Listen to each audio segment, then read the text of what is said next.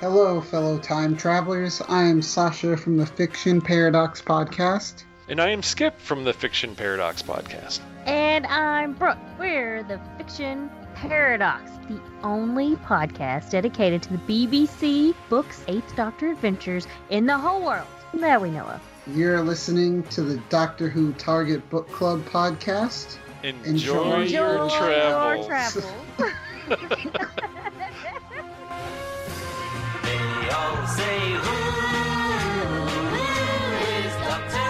Hello, I am Larry Van Mersbergen, the host of the Doctor Who Collectors Podcast. Now that you're reading the Doctor Who Target books in story order and enjoying the thorough discussion of them, maybe you'd like to collect them, or even collect the hardcover editions, or maybe the Pinnacle American editions. For all things in the world of Doctor Who merchandise, from books to the Dalek weather vanes and Dalek cufflinks to the really unusual. Tune in to the Doctor Who Collectors Podcast, available on Apple Podcasts and Podbean. You are listening to the Doctor Who Target Book Club Podcast. Enjoy your travels. Where you want, I would throw it. You ever get a flash of a memory of a movie you saw as a child but can't remember the name? Perhaps you caught it on TV while staying up later than you should have. Or maybe you never saw it, but you recognize the cover art from the neighborhood video store around the block. At the Video Junkyard podcast, we dig up these forgotten films and franchises and see if they still hold up in the digital age. You know, one person's trash is another's treasure, something like that. Each episode, hosts Eric Gilbranson and Joe Peterson discuss a number of films selected thematically. We'll be looking at the best, the worst, and the best of the worst at the Video Junkyard podcast. You are listening to the Doctor Who Target Book Club podcast. Happy listening. Hello, fellow time travelers. I'm Wendy Padbury, and you're listening to the Doctor Who Target Book Club podcast. Enjoy your travels.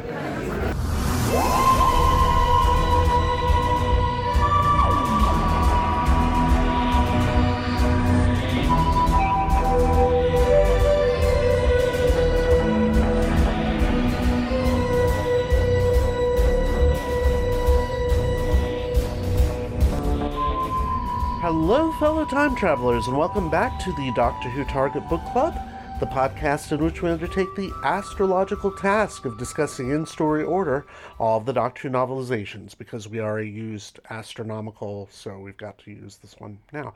My name is Tony Witt, and today we have a veritable salami fest an all male three person discussion panel, including our so called expert who's been a Who fan since 1979. That would be me. There's our intermediate level casual fan who's seen several episodes but has not previously read any of the books until these podcasts, and this time it's the worthy Dalton Hughes. Hello, Dalton. Hello, hello. And finally, we welcome back as our pinch hitter this episode, the host of the Video Junkyard podcast and the Police Box in the Junkyard podcast, Eric Albranson. Hello, Eric. Hello, good to be back, and so soon. Yeah. Yes, absolutely. Yeah. Unexpected surprise. Yes, pleasant surprise, good surprise. Absolutely. Except for this book, anyway. if you like what you're hearing, though it's going to be hard to imagine that soon, please check out our Patreon page at patreon.com forward slash DWTargetBC. Depending on the amount you give per month, you'll receive, among other possible goodies, face masks, mugs, and t shirts with our logos on them, just like giving to PBS, though they won't give you a face mask with the PBS logo. But not a Target book. Since we know you have so many of those, you've taken to storing them in an old, ruined Roman temple just to say thank you for being willing to help us on the virtual air. We'd like to give a special welcome to a new patron, Simon Painter. Welcome aboard, Simon. And as usual, we'd like to thank our regular patrons Bart Lammy, Rick Taylor, Toby Bengelsdorf, Jay Barry, the Video Junkyard Podcast, the Doctor Who Collectors Podcast, Hans Wax, Stephen Pickering, James Sumnall, Dave Davis, and Guy Lambert. Thank you all. Thanks, y'all. We also have our Goodreads discussion group where you, the listener, can discuss upcoming books and previous podcasts. You can find us there at tinyurl.com forward slash y7kmaspr. In fact, we expect you to. We continue now with the first story of Tom Baker's third season with another goddamn Philip Hinchcliffe novelization. this time of Louis Marks' script for The Mask of Mandragora. Without further ado, here are some fast facts. Doctor Who the Mask of Mandragora, adapted by Philip Hinchcliffe from the script by Louis Marks, that aired from 9-4-76 to 9-25-76, published by Target Books in December 1977. As of this recording in March of 2021, this title is currently out of print but is available as an unabridged audiobook, 123 pages. Now, you wouldn't know it from this book, but this story had enough of a draw to it that Liz Sladen put off leaving the show at the end of the previous season just so she could be in it. Part of this may have been because of where it was going to be filmed.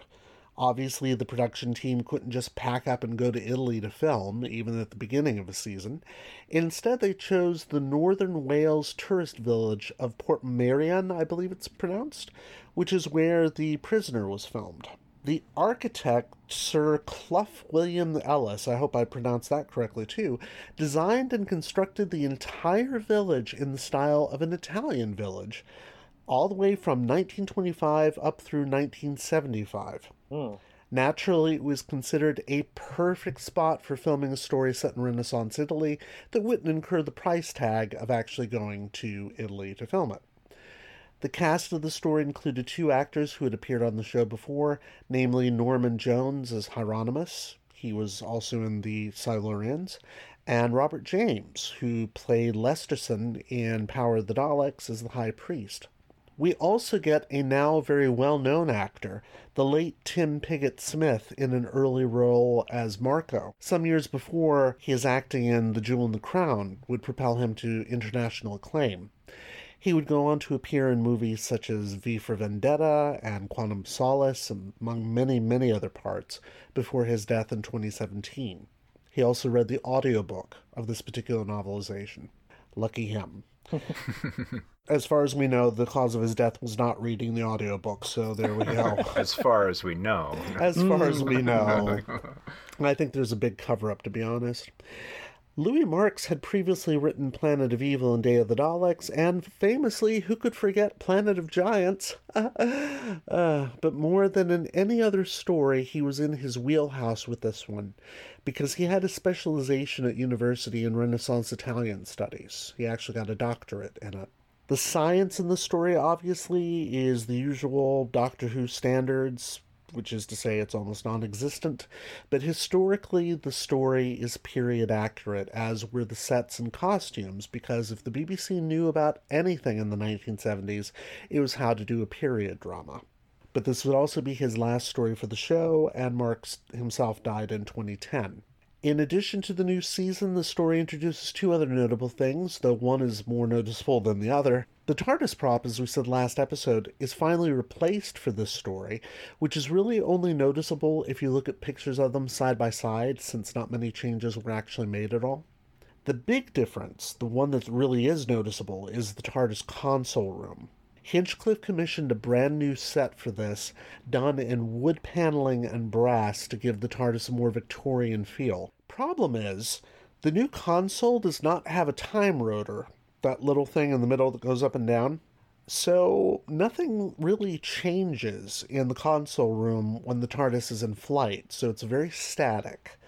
The lighting is nice, but after this season, the decision's made to get rid of the new set and go back to the old one, or at least a version of the old one. As for the book, this was Hinchcliffe's second novelization. His third and last was Keys of Marinus in 1980, and luckily we've already read that one. This is also one of the few books translated into French. Somehow, all of that purple prose reads just a little better in French. And it was in story order the last book to be published in this country by Pinnacle. Dalton, we had Eric do the dramatic reading of the back cover last time. Let's have you do it this time, if you would. Sure. Forced off course by the Mandragora helix, the TARDIS lands in the province of San Martino in 15th century Italy. Here, the court astrologer Hieronymus has been taken over by the Mandragora energy reform. Hieronymus and the other members of his star worshipping black magic cult will be used as a bridgehead, enabling the Mandragora helix to conquer the earth and rule it through their chosen servant.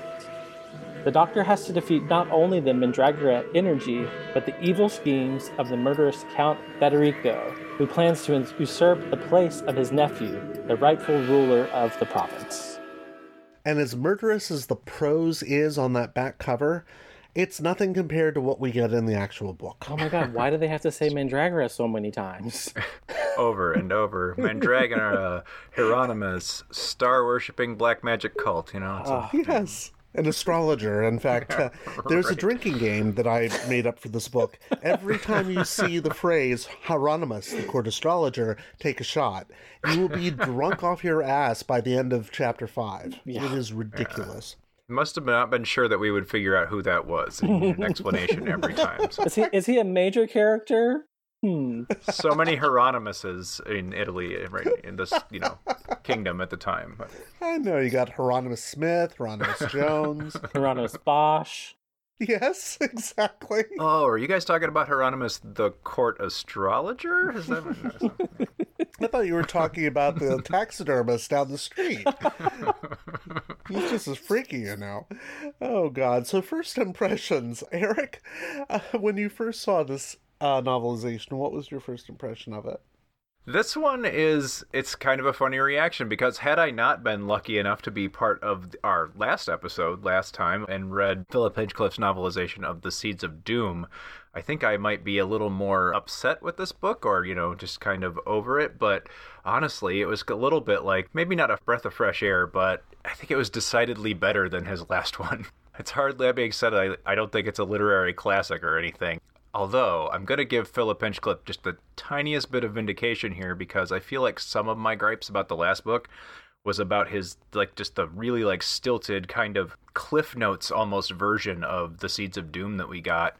This one is not really better written, but it certainly seems a little bit more fleshed out. So then I start to give him a little bit of the benefit of the doubt back, being like, oh, maybe they did really have to trim a lot out of Seeds of Doom to get it to us, you know, whatever page count they were going for. Although I think it ran a little shorter than the average. If this were a fresh read, I just picked this uh, this book up out of compared it to the entire Target novelization library. I think I would have been very disappointed. But coming straight off of Seeds of Doom, I was okay. I was back.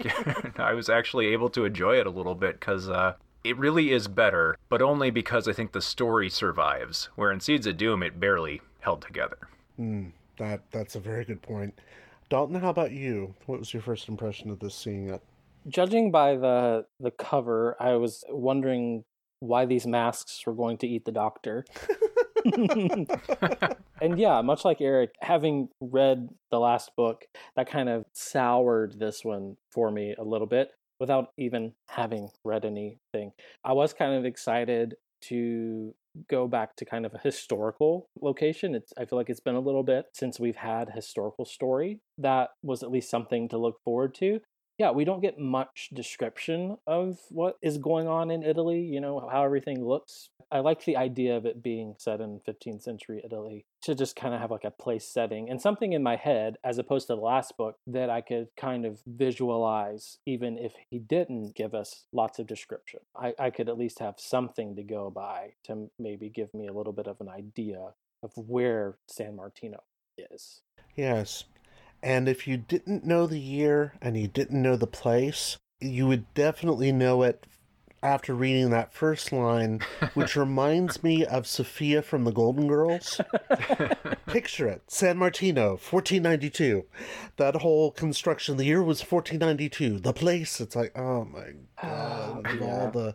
I tell my students when they're writing a paper to use a hook to capture the reader's attention and drag them in that first line is so unhookable. Yeah, it's like 1940s newsreel, like the place, like San Martino, like yeah. Know. Exactly. It's like opening a paper with a dictionary definition. it's like, oh Yeah. god.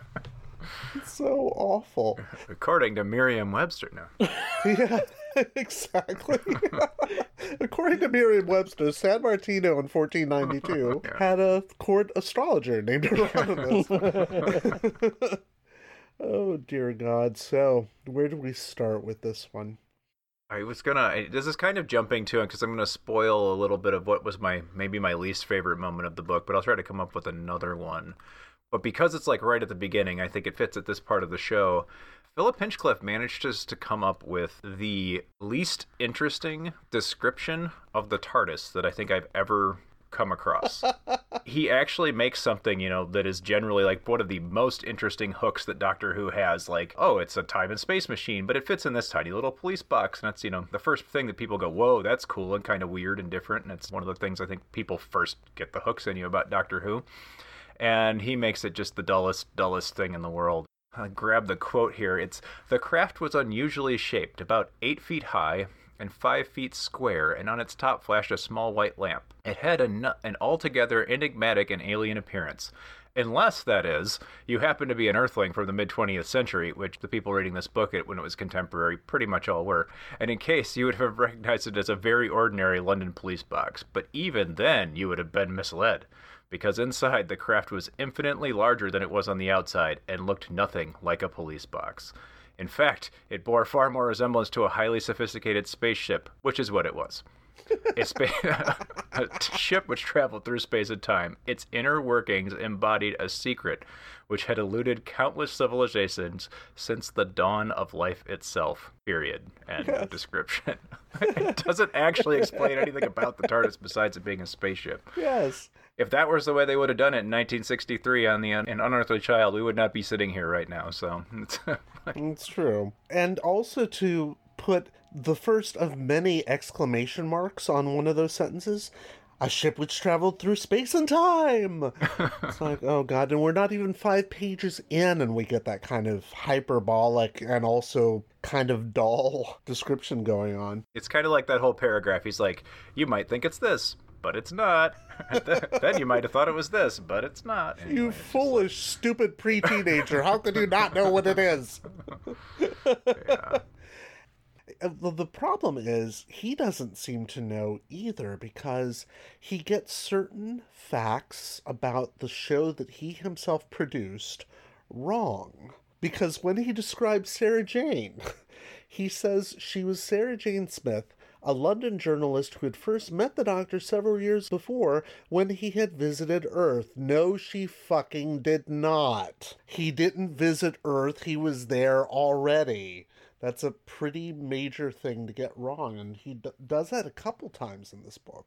Well, maybe like some other people that have come and gone from the show, and, and I don't mean this as a specific dig on anybody, but maybe he doesn't know a whole lot about what happened before his time on the show, and just was like, oh, okay, I'm coming in here. This is where I'm starting with my Doctor Who knowledge, and just go on from there. But here now, so it doesn't matter. Well, I mean, he may be taking Terrence Dicks's whole approach to continuity, which is continuity is whatever we can remember at the time and what we make it right now. But even something as minor as that, it's just kind of crazy. Come to think of it, a lot of my notes come from that first chapter because I was just ready to tear this one a new one, to be honest, after uh, Seeds of Doom. At least we got a, a little bit of a description of the doctor, besides just a tall man that puts his feet on desks, is what we got in the last book. But we get a little bit more here. At least you can kind of be like, oh, well, he's, what do you say, sparkling blue eyes and a beaming smile and dressed in a curious tweed trousers and long red velvet frock coat. You get at least the eccentric dress and the, so it helps a lot. like that, just a little bit. You know, it would really have been nice to get a description of, though? The new control room. Yeah. Yeah. Yep. because he doesn't do it. this is the control room that he signed off on the redesign of, and he doesn't even bother to describe it when they find it. In fact, one of the reasons, and this is for Dalton, one of the reasons why the doctor thinks that this was the old control room is because he finds one of Pertwee's frilly shirts uh, hanging on a chair in it. Okay. And Sarah finds a recorder of the sort that the Troughton doctor had. Yeah. And those aren't mentioned in this at all. In fact, Hinchcliffe has started cutting the fat on a story that doesn't have that much to begin with. This is a four parter. And he has the doctor actually say to her, I don't know why I like you so much. And we don't get Sarah's response, which is brilliant. You humans have got such limited little minds. I don't know why I like you so much. Because you have such good taste. That's true. That's very true and it's this lovely little back and forth, but it's just left kind of hanging in this terrible, uncomfortable way on the page. It seems like a cruel thing the doctor says here, and it it's not at all. I mean, and, and a lot of that's in performance as well. He doesn't he doesn't capture that here, but but her response and just their rapport with one another Totally missing. Totally gone. Yeah, I was I was wondering about this secondary console room. Made to look Victorian, but wood paneling to me just seems so 70s. Oh, well, not that kind of wood paneling. I should I should have been more specific. Paneling uh, it's hard to describe this, but yeah, it's essentially wood panels, but it's not that sort of slat, slat, slat kind of thing that Mhm. the 70s had. Because if you look at it, in fact, I'll show you a picture of it at some point. If you look at it, it is gorgeous. In fact, the TV movie essentially models the TARDIS interior that they do. Gotcha. Kind of on the Hinchcliffe one. Okay. Except they make it more dynamic. That's the one thing going against this one. It really has no dynamism at all. Gotcha. Yeah, I was just picturing horrible like 70s wood paneling with, with brass fixtures. So that was confusing to me. So I'm I'm glad to hear that it's not that hideous. No, not at all. It looks like a sailing ship to some degree, and that's really quite nice. That's I think that's what they were going for. Okay. But you wouldn't know it from this book. It's really cool, but I agree with the assessment in your intro that the one thing that it really lacked was any like visual cue to the TARDIS being in motion. If they were to continue to use it, which they only do for, you know, a little while in this season, they literally would have to write a line in or something every time the TARDIS is moving because you really have no idea, you know. Shake the camera a little bit. Oh, Yeah. we're going now. Yeah, there's no way to tell. There's absolutely no way to tell, and it's pretty awful. The one thing he does seem to describe quite often, and this is unfortunate, is Federico. yeah. Oh my god, yeah. And I hope to God the actor who played Federico never read this because the first description was this outward elegance was marred by his own features, which were brutal and ugly, heavy lidded eyes, dark and cold, a nose hooked like a vulture's beak, a mouth set in a permanent sneer. And every time we see Federico, who ad- admittedly is not a nice guy, but every time he is described as just cunning and vicious and you know in prose anyway Yeah, clouded in shadow. yeah yeah exactly. And that's one of the nicer descriptions. His choices are, although almost never good, are sometimes just not just plain bad, but just confusing. Like I'm not sure why exactly he does that, but. And also i think i said this last time his wording he sometimes doesn't seem to know what certain words actually mean because he refers to the well he refers to mandragora helix as an obelisk it's not an obelisk.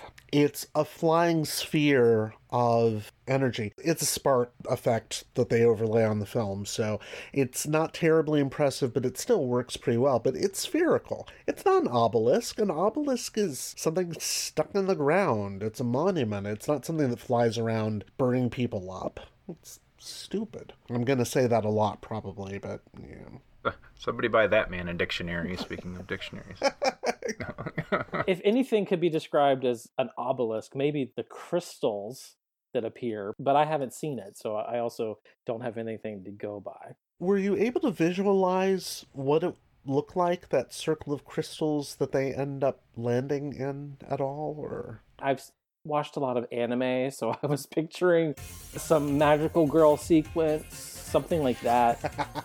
Something very geometric, crystalline, very colorful, but still not too solid. Something more ephemeral, something more it's it's energy. It is totally just something that is intangible. Yeah. Whereas on screen, it's a CSO effect. They're on a black background. They're basically just surrounded by strings of rock candy, which is strangely effective, but yeah, I I had trouble, and I've seen this one a couple times, and the last time wasn't even too long ago. But I had trouble from this book even pulling up. Like I was trying to remember what exactly they had done with that, and this didn't give me any hints. So it's like no, not at all. Not at all. What else? Because I, I think we could probably go chapter by chapter and talk about all the terrible word choices and uses of exclamations and all that, but there's there's obviously a lot more to say about it. In chapter two, we learned something. Well, I mean, not not literally, but it was an interesting, uh, I don't know, choice that he made here. But Sarah Jane describes the temple after she's captured and is kind of coming to in the temple, saying the whole place smelled of occultism and magic. Yeah. It's like, oh, really? so Sarah Jane's got this entire like dark side we don't know about, huh? Like she's she's dabbling in the occult and like because because obviously she's very familiar enough there. Well, yeah. she was a journalist in the mid 70s. Just earlier in that chapter, he talks about the room was small and dark, crammed with old charts, astrolabes, ancient books, and bottled potions. All the paraphernalia of astromancy. And there's another time later, yeah, where he does the same thing. He describes some items. He's like, oh, it's black magic, occultism. It's like, really? kind of like the whole cast of characters is like, oh yeah, totally, but they don't bother explaining it to you, you know, like the the reader. It's just like a generic description of like a goth girl's bedroom. I don't know. is there like a giant tapestry with a pentacle on it? Um, Marilyn Manson posters yeah. everywhere. That sounds pretty occult and black Yeah. magic-y. Yeah, sure, that's probably. yeah, that, that's totally it. It really is a shame that he's going for what I tend to think of as rhetorical shortcuts. These are going to be things that put a very particular image in your head, but it's the wrong image to some degree. I mean, sure, some of that is on screen, but it just seems like a lot of lazy writing when you do that sort of thing. And it comes off as hokey. Oh, God, yeah. Because that image that that paints, you know, like you said, goth teenager's bedroom is not at all what this invokes on screen. I understand what he's going for. I get where the imagery is, but the way that he describes it is totally throwing it off. It, it's making me go to that like hot topic girl's bedroom. right. Well, it's the lack of description. It's that he uses those words as like a connotation of what we all understand them to mean, but that's not entirely accurate to what he's actually trying to describe. So it's really problematic, I think. hmm Even when he describes Hieronymus, he calls him an astrologer and a sorcerer. And it's like, okay, which is it? Because he's only supposed to be the court astrologer, right? If that's the case, then he's not also doing sorcery, even though we find out that he is also doing that. But someone actually describes him as such, and it's like, wait a minute, those those words aren't interchangeable. Well, Tony, he's actually a dual class, so um, check check check it out. yeah, no, it's it's it's confusing. okay, does that mean we have to roll uh, two d8s when we roll for his stuff? Yeah, you have to you have you have to roll a perception check to know whether he is using an astrological skill or Sor- sorcery. Sor- or sorcery, sorcery. Oh Yeah. God. Yeah, and that's a little like tip of the hand. I mean, not that it was a major surprise that Hieronymus ended up being the cult leader, but that wasn't something all the other characters knew. So for them to be describing him as a sorcerer is kind of like, well, that's I don't know. They don't know that, or at least they don't know that at this point in the story. Yeah, exactly. There's another good example of something like that on in uh, chapter four on page forty, where the doctor is described as using intuition, his sixth sense, or that telepathic power which Time Lords possess, told him that Sarah was ahead and in danger. That's like three different things: intuition, a sixth sense, and telepathy. Like, it's, and he uses it to like describe the. Oh, wait, it's just that thing that all Time Lords have. Yeah. It sounds like he's stumbling. Like he's like, what do you call it? It's uh, like a sixth sense or like intuition. I don't know. It's just that thing all Time Lords What, have. do, Like, what do I call it? Yeah. I, I don't I don't think it's any of those. I think it's the chanting that he's been hearing the whole time. It's like Right. you you hear crazy demonic chanting, maybe that's like a signal that something bad's going on. yeah. No, that's just called Yes. common sense, Doctor. No. If your companion has been kidnapped and you hear chanting, it's probably Wednesday because this is the doctor and Sarah's life. This is how their lives go. Oh, God, it's no wonder she's pissed off about it in the next story. Speaking of Sarah Jane being kidnapped, uh, what the hell? I want to hear what you think about this. Yes. After a couple of really good stories where Sarah has a lot to do, she, you know, she's this go-getter doing her best to help solve whatever problems they're running into. All of a sudden now, yeah, she's just a damsel in distress. She gets hypnotized Again. and drugged and she's yeah, and she's going to be sacrificed. It's annoying to see her put back into this typical female role of just I'm been caught. I need your help. Come get me. Agreed. Yeah, how many times does she get captured in this story? It's Oh. like captured, escape, captured, escape. Like, At least twice. At least Mhm. twice. If Terrence Dicks had written this, he probably would have had Sarah thinking Riley, oh god, it's Exxilon all over again because it's Death to the Daleks. This is exactly what happened to her in that story. She was captured, she was drugged, she was almost sacrificed. Except for there, we had Terrence Dicks making fun of it by having her just bored by all the constant chanting and all this, whereas here it's like, oh god. Yeah, there's nothing even interesting there. In fact, Dalton, I was wondering what you were thinking about that kidnapping because on screen, it's almost a world record for Sarah. Because at least Hinchcliffe shows her being kidnapped, whereas on screen, she goes out of shot, the doctor realizes she's gone, he walks in her direction and already sees them carrying her unconscious form away. And it's like, my God, she just stepped out of shot for a few seconds to eat a peach, and now she's captured already. God. They conked her on the head with a club and she's Yeah. off. Yes. And I'm sure that comes from Louis Marks' script, obviously, but yeah, it's a little weak. The whole like, oh, a peach, I'm just gonna walk off in the other direction. It's just like, oh, geez, because the show gets it's it's these moments that give it like that bad rap that I think is like less often true than not. The majority of episodes of Female Companions for a show that was produced throughout the 60s and 70s are, are treated with a lot of respect as characters. This show is actually fairly progressive at the time, I feel like but yeah, you have one of these, and it's like, oh well, you know, I see, I see exactly where the criticism's coming from because this is ridiculous. Yeah, precisely. And uh, come to think of it, Sarah Jane Smith is generally described as a screamer, and it's like, ah, there's something to that in the performance, maybe. But if you're reading her on the page, she's not just that, and you can't reduce her character in that way. But you can in stories like this, unfortunately. Then the whole aspect of her fawning over the Duke. Oh, god damn. That's Hinchcliffe. Yeah, and I thought we were gonna lose her already. I don't know when she leaves, but it's like really this we're gonna do this again. She's gonna get left behind to be with her prince in Yeah. 15th century. He described it through her eyes, her Florentine gallant, as I was, uh, yeah, like at one point. Yeah. Yes. oh who ended God. up fried crispy on the uh, floor of the masque. But yeah, the very last chapter, though, it's odd because he has her actually thinking about staying. And it comes out of nowhere. There's no other indication in this book that she is at all interested in Giuliano. We get some indication he's interested in her, but that's only when he dances with her at the masque. But at the very end, there's this implied romantic tension that comes suddenly, That's what she said.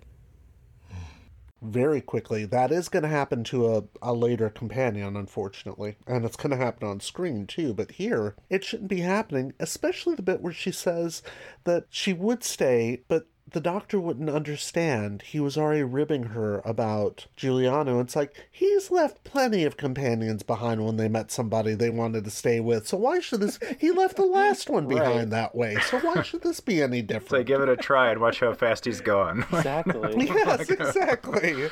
yeah, he is not as attached as you think he is. Yes. Don't get it twisted. He's not that into you. yeah. It's just so strange to have that, especially since it doesn't exist on screen. I don't remember there being anything there really. There that, is nothing. especially not that would lead you to believe she's like pining over him the way she seems to be. No. Not in the least. In fact, if anything, you get the sense that Giuliano may feel kind of a puppy dogish feeling towards her, but that's it. When we hear her say poor Giuliano at the end, she's not doing it in a wistful way. She's like, oh, the poor guy. but, but yeah, it's nothing. Nothing like that exists in the televised version at all, and it's just stupid. In fact, we should probably talk about what Hinchcliffe does add to this book because even that makes no goddamn sense. oh my lord. It is early on the whole back and forth about the vial of rat poison. When the doctor is brought before Federico and Hieronymus comes into the room. The doctor is noticing their interaction, and it says, in addition, he had noticed a suspicious looking phial of liquid which the sorcerer had brought to Federico on first entering.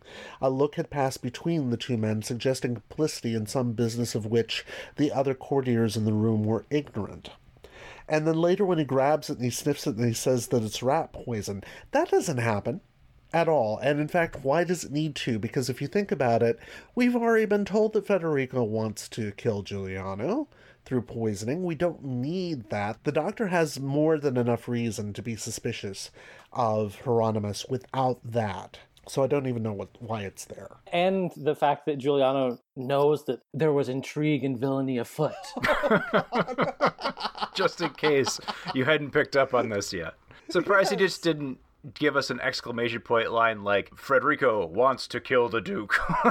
exclamation point. exactly. Yeah, the fact that, that Giuliano already knows that they're out to get him. It's like you don't need to tell us that there's poison here and the doctor knows it's poison. Like what? Why? Right. Yeah, if Jenny were here, she'd be going da da da. Yeah, because it's one of those moments, and it's like, oh, for heaven's sake, why do you have to put that in? So stupid. I'm sorry. I told myself I was going to stop saying that, but even just scanning through my notes, I can see things like the outlines of a devious stratagem began to formulate in his head. It's like, why do we need to be told that? It's very much, in fact, Jenny was saying this last time about uh, Seeds of Doom it's very tell versus show. It's not describing much at all. It's describing the look of someone having a devious thought, but then it's telling us that someone has the look of having a devious thought, but then they're also having a devious thought, and we're being told that they are. And it's ridiculous. It's redundant. And and some things we don't get any description on at all. There's a line Giuliano was seated at a table in his private chamber in the palace. With him was Marco. Instead of their usual silken doublet and hose, both men wore the official clothes of mourning. Whatever those are. Yeah, what are the official clothes of mourning? you're going to describe the silken doublet and hose, but you're not going to tell us what clothes of mourning are? Are they naked? Are they wearing robes? You brought it up and then you don't tell us about it. Like, why even have it there? At all. well, picture it Sicily, 1492. They're probably in some black frilly lace like Sophia would be if she was going to a funeral. negligee. Negligees, exactly. Speaking of which, this is something that I've always wondered about. Every time that Marco is described as Giuliano's companion, I keep thinking, apart from that brief little bit of interest he shows in Sarah in the televised version, I think they're a couple. Oh yeah, I actually even from the like first time that I saw this, I actually thought somebody and I don't know anything about Louis Marks and what his like where he's at in being a you know gentleman of the 70s or whatever but like I actually that was the text that I the subtext I read the first time I I saw this. It's like oh it seems like they're a couple and it's written in the 70s so of course they can't say they're a couple right? And and giuliano's very progressive and he's very scientifically minded and he seems like i don't know just seemed like it fit right? Yeah. i don't get that in the book though. So no. like i don't really uh they they kind of devalue marco. I mean, he's not like in it less but he just seems less important. Like they don't show that compassion that they have you know whatever their relationship is but obviously very close and compassionate relationship that they have with one another. I don't get that in Hinchcliffe's prose at all. I think that's because it's so much in the performance, and that's why the loss of Tim Pigott Smith really is a loss to acting, because even then, in an early part like that, a relatively minor part, he really is good, and so is the actor who plays Giuliano, and they've got this nice chemistry, so that you think, if not erotic love, there's definitely amitas going on there. there. There's definitely more than the love of just good friends, and it's there in the performance, but it, it's not there on the page at all. So much is not here on the page. Yeah, I actually would be surprised if someone was able to watch The Masque of Mandragora and not at least give that a question mark. Like, so are they a couple or what's uh, what's up there? Like, because yeah, I mean that's just I think it's there in the subtext. I mean, I don't know if it was intentional or not, but certainly in the performance, it's there. Speaking of things that get lost because we don't have the performance on the page, Sarah's brainwashing, which I have a lot of trouble with in the televised story to begin with. This is a trope of 70s whatever. That you always have people getting drugged and getting immediately brainwashed and becoming an enemy of their friends until they're snapped out of it. And it's like, it's a lot more difficult than that, really. And it would take more than just a few sips of some fruity drink for her to turn against the doctor entirely like that. And it actually works better on screen, if only because you have those performances by the actor playing Hieronymus, you have Liz Sladen, and they sell it but if you don't have performance, you can't sell it. And if you can't sell it, then you realize just how dumb it is. Especially since, if I remember this correctly, Eric, forgive me if I'm wrong, you see her getting drugged, there's a scene change, and then you see her in her drug state being hypnotized by his sparkly jewel or whatever, and then given the uh, poison needle. Here, it happens all on the same page, and it seems instantaneous. I feel like you're right. I feel like it's a stretched out scene that's intercut with other stuff going on. Yeah, and here it's it's not even given an entire page. It's like, oh, he it's going to be, you know, hypnosis and she's going to snap out of it and then it's going to come back later. And he gives you all that in two sentences of info dump kind of like this is what's going to happen. Don't worry. This is how this hypnotism works. Like yeah as soon as it wears off she'll be fine.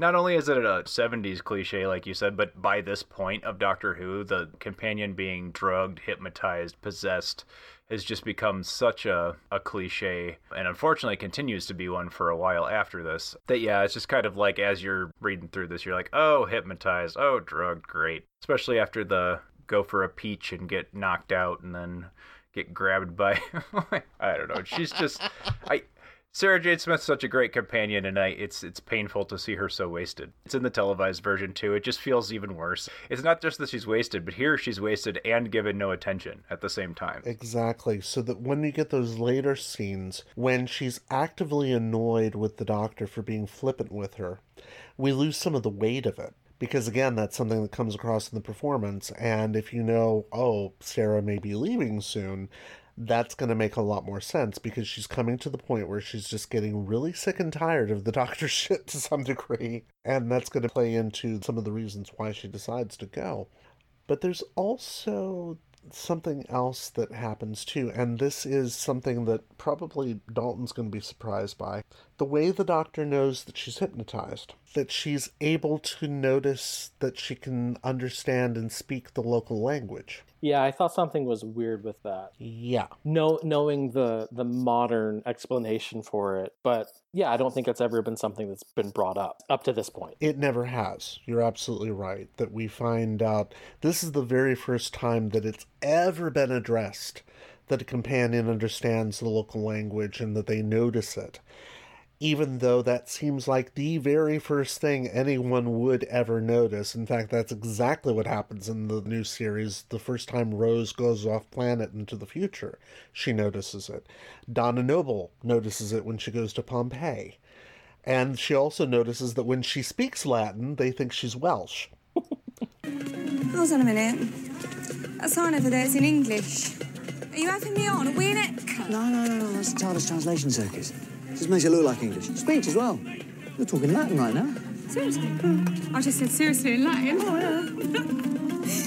what if I said something in actual Latin? Like Veni Vidi Vici. My dad said that when he came back from football. If I said Veni Vidi Vici, so that look, what would it sound like? I'm not sure. You have to think of difficult questions, don't you? I'm going to try it. Oh, no, sweetheart. What can I get you, my love? Um, Veni Vidi Vici. Huh? Sorry? Me no speak Celtic. No can do missing. How's he mean Celtic? Welsh. You sound Welsh. No, we are. Learn something. Which is just hilarious. right? they make a big scene about it in uh, Vincent and the Doctor too, don't uh-huh. they? With yeah, Amy being able to speak the language. So yeah, yeah, that makes more sense. This whole Time Lord gift nonsense is in the original script. It seems only to be there so that the Doctor knows, oh, something's wrong with Sarah, even though obviously something is wrong with Sarah because she's acting a lot more weird than usual, even though on screen she's not. It's the weirdest thing.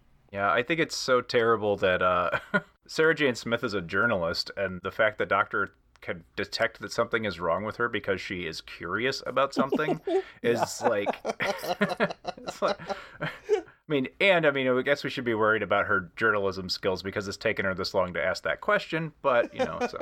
right. But yeah, it's it's a weak moment, and to bring it up and then to leave. Well, first of all, leaves it with the famous "I'll explain later," uh, which he he does, but very poorly. Yeah. And the other thing that's really odd, uh, I just lost it. I'm sorry. I can't remember what I was going to say. This this book is so wretched that I'm having trouble thinking what I was going to say. Oh, it was my theory about why she's so easily hypnotized. Except, who cares? because my theory is this Sarah Jane Smith probably wouldn't be so easy to hypnotize if the doctor hadn't put her under way back in Terror of the Zygons and Loch Ness Monster. It's like, okay, of course she's susceptible to hypnotism, and he should be able to notice that she's hypnotized because he can see it in her eyes, like fucking Giuliano can. Even Giuliano says her eyes are strange. It's like, yes, she's high as a fucking kite right now, and she thinks her best friend is an enemy sorcerer. Of course she's hypnotized. I put a note in in my reading that the hypnotism just reminded me of the plot to Zoolander. oh my god, really? Yeah, cuz it just it's it's so ridiculous. That's not a good thing though. no, no. That, that's that's the point. It's like it's funny in Zoolander. It should not be funny here. It really shouldn't. You're absolutely right. This isn't meant to be played for laughs. Yeah. Yeah. And you could argue no more Zoolander. but yeah, it's just ridiculous. Can I also talk about, speaking of things that are ridiculous about the original story, there are a few things that you might think, and I'm spe- specifically talking about Dalton, that if you've not seen the original story, you might think that Hinchcliffe was responsible for them because they are so mind numbingly dumb. And they're in the original script. The line about the bat droppings uh-huh. is in the original script. Oh, yeah. Okay. that is the reason why the captain of the guard does not want to go down into the catacombs because the bat droppings are twice the height of a man. That's in the original script. For some God only knows reason. As is, and this just kills me, that they have Sarah actually in chapter 10 say, You don't have to use that 15th century double talk with me. I speak it a pretty good English. Oh, yeah. Yeah. Oh. That works in 1976. It really doesn't work in 2021. Yeah, and unfortunately, that is right off of the right out of the show. Yeah, in fact, I had forgotten it until I rewatched the story, and I was like, "Holy shit, it is there!" Oh, good God! Another hey, it's the '70s moment. So. Yeah, precisely.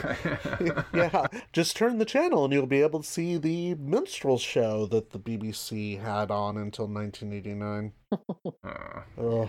Lord God. There's a line when the doctor is asking for wire, and he makes some offhand comment, and there's the line that says, um, Sarah had forgotten how unsettling the doctor's bouts of enthusiasm could be to anyone who didn't know him. There, I feel like there are a number of instances in the book that kind of talk about how long Sarah has been traveling with the doctor and hint at her kind of understanding his mannerisms and things.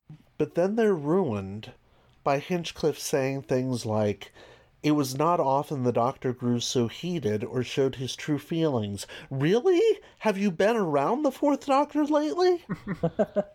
Sarah often wondered why he cared so much for Earth and its people. What? Why would she wonder such a thing? He talks about it all the time. Yeah. Yes, she knows so much about him and has, you know, can detect all these feelings and things he's having, but at the same time seems totally surprised by his basic behavior, the things he always does. But It's it's like doing the book of the Pescatons again and having her say, "Just how old are you, doctor?" It's like you know, he's told you. oh. Well, what can you expect really? from a writer who starts a chapter with the line, For a moment, the doctor felt his heart stop beating. Oh, yeah. Speaking of not knowing anything about the show you produced. yes, which one? Jesus God. Or maybe he did just mean one, but then he doesn't explain, of course. He doesn't say which one. yeah, yeah. Speaking of them knowing each other, and there's a line, uh, one thing I've noticed about you The worse the situation, the worse your jokes get. Yes, that's actually there. And it works because he has been joking and he is trying to put her off. It's because there's something missing there. In the televised version, he says, Remember the French at Agincourt? And he's making a joke about it. And she says, But the French lost. And then she says what she says. She's really angry at that point, and the doctor's actually chastened because he realizes one, he's been caught out, and two, he has to be honest with her about how bad things are. It's not that strong on the page. It comes off as a continuity error, like it seems to when you read it. Yeah, it just comes off odd. Mm-hmm. Well, he also has a really like interesting odd line on uh, I guess this is in chapter 7 too, page 66, but talks about how tired the doctor is. Yes. The doctor has gone days without sleep and it's like, hang on, hang on. Like we we rarely ever hear of the doctor sleeping and actually know from certain pieces and i don't have an example but i feel like i know from other pieces of dialogue and other stories that the doctor doesn't sleep like a regular like a human being does and that yeah. he's prone to restlessness and not sleeping and maybe that's played up a little bit more in the modern series but still i feel like we know that already i don't know.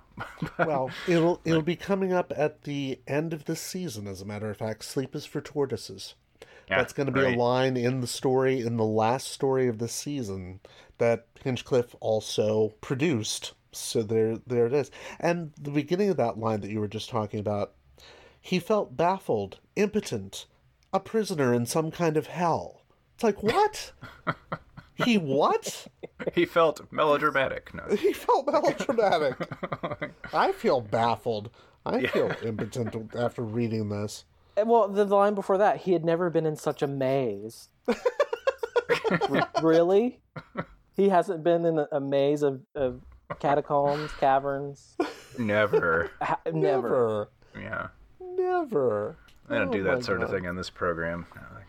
no, well, it's just the kind of melodrama that Hinchcliffe seems to like to write. In that same chapter, he's got Federico talking with Rossini, and he says, he touched his knuckles to his lips and leered malevolently at Rossini out of the corner of one eye. What the hell?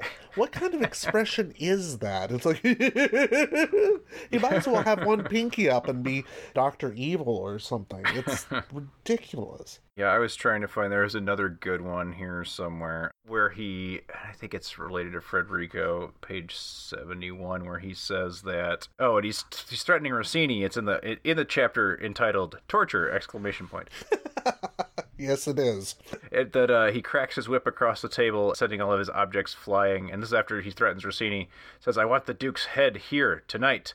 I want to spit in his sightless eyeballs." And I was trying to remember if that's out of the show or not. I don't remember it being quite so. I'm almost like, certain yeah. it is but it feels worse on the page, doesn't yeah, it? Yeah, I don't know. Maybe it's just because it's not connected to the performance. Because I do remember, you know, the actor who played Federico having kind of this wonderful over the top nature, but it works better there than it does in the. Yes. I mean, he's not my favorite villain or anything, but yeah, he certainly lends itself to that kind of thing and i don't know it just seems so weird on the page it seems like a tantrum it seems very juvenile yeah and that's actually what it is on screen. He leans into the hamminess, though, on screen, whereas here, it's almost as if instead of doing what Dicks would have done, which is casting Federico as exactly what he is a bully, and a very loud bully at that. Hinchcliffe instead is translating him to the page as just some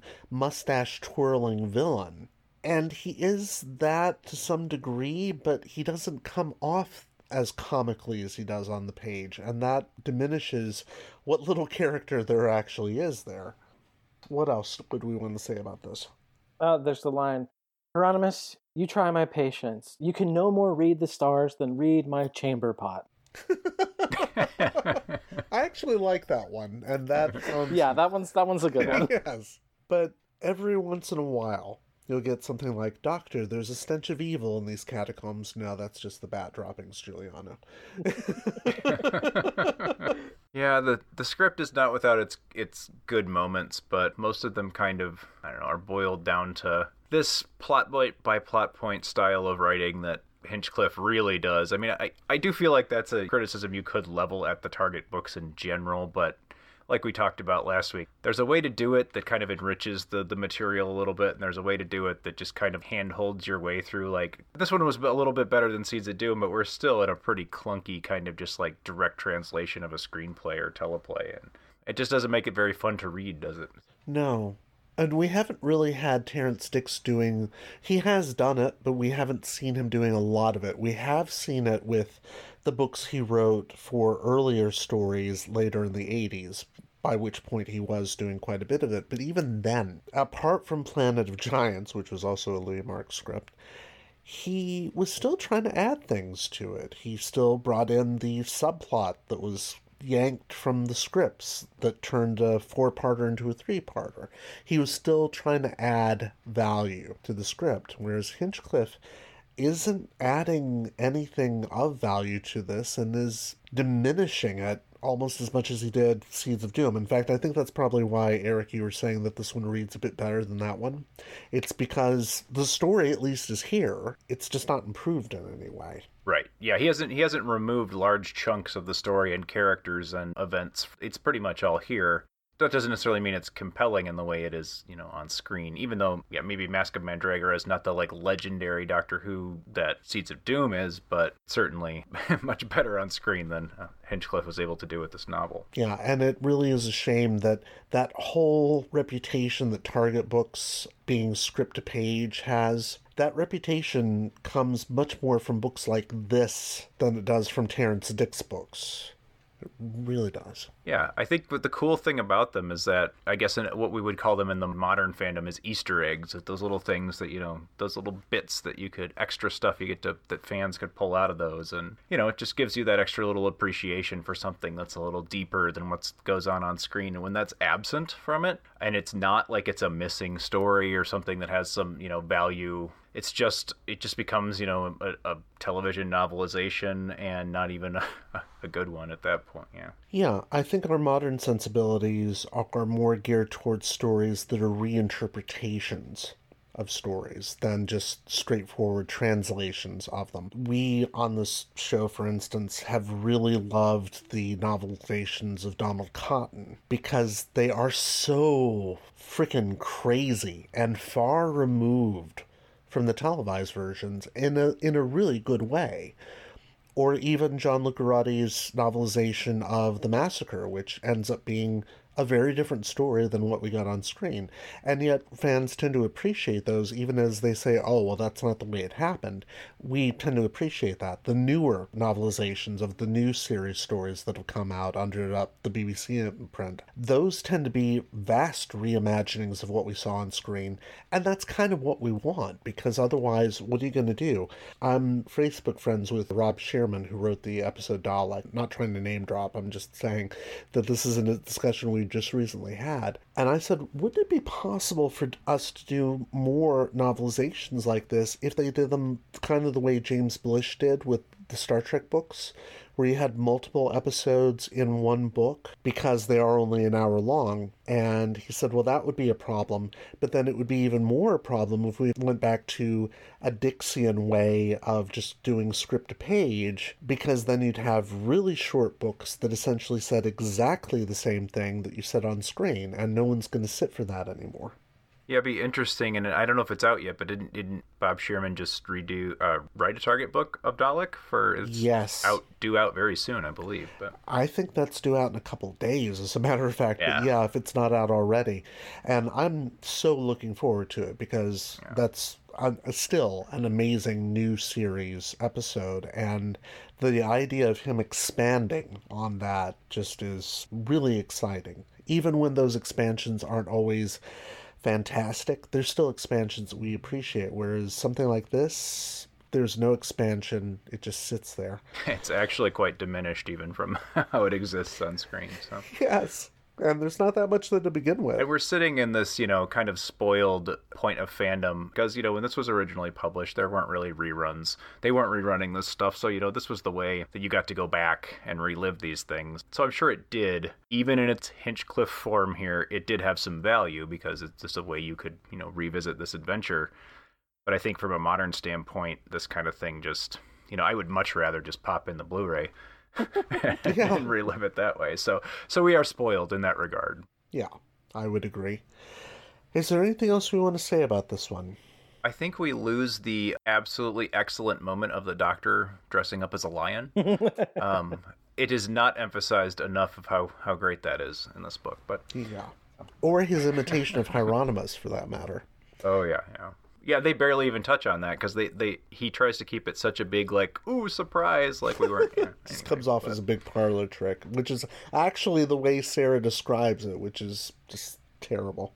Yeah, and I and I actually I don't know why I didn't think about this, even though they you know at by the point at the end of this I don't know the the cult members had been kind of driven into the Mandragora helix and like the Mandragora energy. I don't know if they were actually possessed per se. I don't get any details from this book, but the Doctor's plan that ultimately succeeds is essentially the Doctor committing premeditated mass murder of an entire cult of people. Yep. Mm-hmm. I don't know why it took the book to get me to that point where I was like, "Oh, I'm actually not real super cool or okay with that." like he's, it's kind of a weird moment. But well, yeah, like... that is a point, but I, I think you could explain it away by saying if the Doctor realizes that they've all been consumed with Helix energy already, that there's nothing left of them but that, there's no saving them at this point, and the only thing that's going to keep anybody safe is for that energy to be reabsorbed by the Helix, which is the part that doesn't make sense to me. I mean, if it's coming down anyway, isn't it going to try to? But somehow it doesn't manage to. It just reabsorbs them and then it buggers off. Yeah. Yeah, I was trying to remember from the televised story. like I said, I read this book and I still didn't get the details I wanted from the book, so I have to go back to the the TV story. But if the each of the cult members had become, you know, part of the Mandragora energy the way Hieronymus was, because I remember his faceless kind of robed visage. But the way it was described in the book, it didn't seem like the rest of the cult guys were that. It was really just Hieronymus was holding on to that. So I don't know. Anyway, I'll leave it at this. I'll, I'll make it a Hinchcliffe issue, and that is the way he's described this in here. It sure seems like premeditated mass murder of a bunch of people. But... Yes, yes, exactly. Well, we've we've actually noticed this before that in the books anyway, the second Doctor comes off as a pretty bloodthirsty murderer, especially when it comes to ice warriors yeah. and mm-hmm. aliens of that sort. Oh god, yeah. yeah. If you had the choice between being in a locked room with the second Doctor or the fourth Doctor, you probably would not want to be locked in with the second Doctor. yeah, definitely not. Yeah. Yeah, and I suppose it's one of those things. If you go back and really start nitpicking, you could find a lot of this, especially the older, you know, older Doctor Who. Find that in a lot of cases. Oh, but... Oh yeah, absolutely. So, shall we go to Goodreads? I think we can. Okay. As we always do, let's go to Goodreads.com for online reviews of the book written by other readers and follow up with our own ratings. By the way, if you're listening to this podcast and want to have your review featured when we get to an upcoming book, or you simply have a question about it, simply read the book, write a review, or comment in our Goodreads group by the deadline so that we have a chance to see it before discussing the book ourselves. You may just get your review read out loud here. The average rating for this book on Goodreads out of 5 stars is 3.54, which is actually lower than the previous book, which Hinchcliffe also wrote. The reviews from our Goodreads group have again been edited for length. Sorry, everyone, but do keep them coming. In our Goodreads group, Damon gives this the usual very short review and gives it 3.5 stars, saying, Really enjoyed this book. I know there's a lot of running around the catacombs back and forth, but I didn't mind that. Again, a book that is better than the TV version. Hmm, I don't know. Our Patreon, Dave Davis, also gives it 2.5 stars and says, I was a little surprised in the last podcast to hear how disliked Hinchcliffe's writing was. While the criticisms were valid, it wasn't Pemberton bad. and wow. he's kind of right about that. It's this is indeed true. It's not down to the levels of Victor Pemberton, and there wasn't as much of it as we got in that bumper volume of uh, Fury from the Deep. The same criticisms apply to this book. But there were a couple of notable positives. First, the secondary console room in all its wood paneled glory makes its only appearance in the novelization. That's right. Despite it lasting the whole season on screen, we're not going to hear about it in any of the books. I, I forgot all about that. Hmm. The second thing I noticed was the orange trees seen in the episode have been replaced in print by grapevines and peaches. Europe had oranges at the time the story was set, but sweet oranges were only just being introduced and wouldn't be growing on mature trees for Sarah to pick. She wouldn't have enjoyed eating one of the bitter oranges she would have been able to pick. In fact, on screen, Liz Sladen bites into the orange and seems to be eating it peel and all, which always just freaked me out as a kid. I didn't really miss Portmeirion, even though it was used well on screen, probably because my one visit to the place about 15 years ago was accompanied by typical Welsh weather, wet and miserable. I just can't associate it with the Mediterranean climate. I've given this book three stars, but it only warrants 2.5. Goodreads won't let me give fractions, though, and Hinchcliffe did put some effort in, at least some of the time, so I've rounded up rather than down, not like the rest of us. And finally, Christian Petri gives it a single star and says sometimes it feels as if the target books show how weak a Doctor Who story is. In this case, I know that The Masque of Mandragora is regarded as a classic episode. After reading this, I'm not sure how strong of a story it is. Where to start on this mess? I think the biggest disappointment in the story is seeing how often Sarah Jane was captured, drugged, escaped, and captured again to be sacrificed. I know that sometimes the companion is not used very well, but this is the worst I remember in a while. The other aspect of the plot, the power play, just feels like a standard run of the mill. The uncle trying to keep the nephew from taking power, his henchmen being bad, etc., etc. It just felt tired. The last part is how by luck the doctor escapes or resolves an issue. It is built up, then quickly resolved by either someone hesitating or the doctor already knowing the danger. To top things off is Philip Hinchcliffe's writing. He ends a lot of his sentences with an exclamation point. Even one of the chapters had an exclamation point in it. The writing in a target book did seem it was oriented towards the younger ages. I would like to think that this is due to the target restrictions or just trying to get a book out. By the end, I was looking forward to just getting this book done. Even though I've not seen the episode, I hope that the televised story seems better. Oh, believe me, it is. At this time, just skip the book and hope that the televised version is better than the book made it out to be. I, I think we can verify that it is. So, Eric, out of five stars, what would you give this? You know, I'm gonna give this one a little bit better than I did Seeds of Doom, and I think I could manage to give this one 2.5 out of 5. I'm gonna give it like middle of the road. And I will admit that there's some bias there because I really disliked Seeds of Doom, and I felt like this one was a little better. So there's a little bit of like that relief, like, oh, this isn't so bad. But it's pretty mediocre, and that's why I give it a 2.5, like right right around the middle of the road. So it is based on a story that, in my opinion, is a little weak, but not as weak as this book. I don't know. The last book was a travesty. This one isn't. It's just dull, and Hinchcliffe writing is still weird and bad in places. Most of my major gripes about this are things that are probably gripes about the TV story, too. Lots of corridors. I think I agree with, with Christian from that last review. Lots of corridors and caves and underwhelming bad guys, odd choices, and potentially mass murder. And then, yeah, the, the just criminal underuse of Sarah Jane Smith and just the way she's treated in this story. That that comes from the screen as well. So some of that stuff is not specific Hinchcliffe issues. Can't give it too good of marks, but I probably am being a little bit more generous just because I'm bouncing right off of Seeds of Doom, and this one was uh, a little better. So it's actually the opposite of how I feel about the TV stories. All right. And Dalton?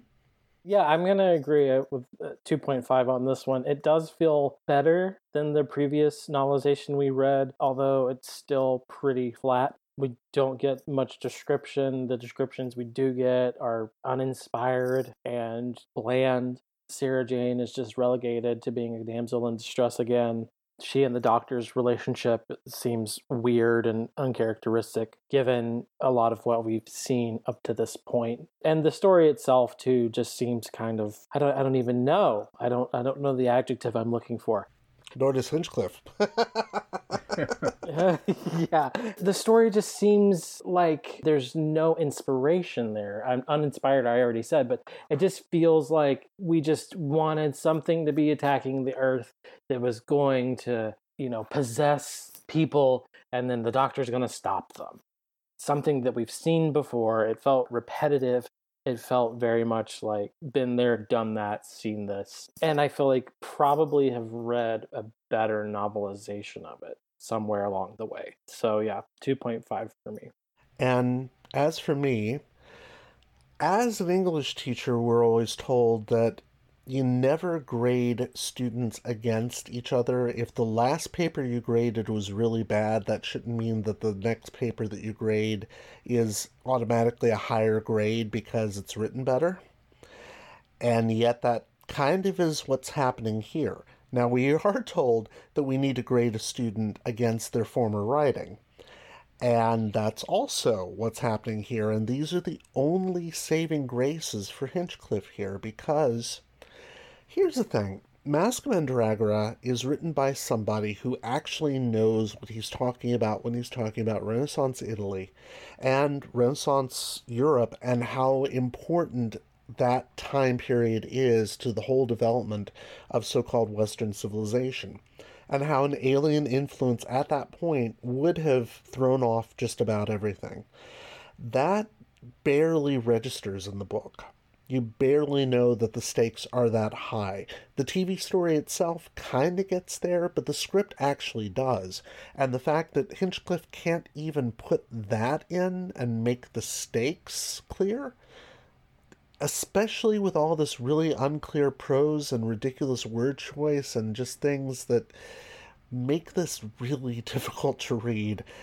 And I kind of agree with Christian. I was speeding through it. In fact, Dalton, you noted that I only had one thing to say about chapter 5, and that was that Hieronymus was hurt that Federico said that he was making up horoscopes. He was hurt. Yeah, no, sorry yeah, even something as basic as that isn't treated the way it should be treated in a book like this. So, yeah, just glad to have it done with and glad we won't have another one like it for a good long while. So, for me, it's a two, a two out of five.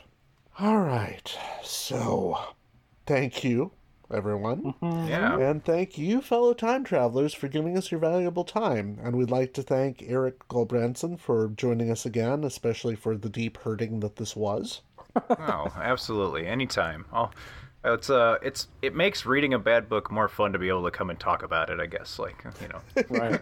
take turns ripping on. it. It's like sharing war stories.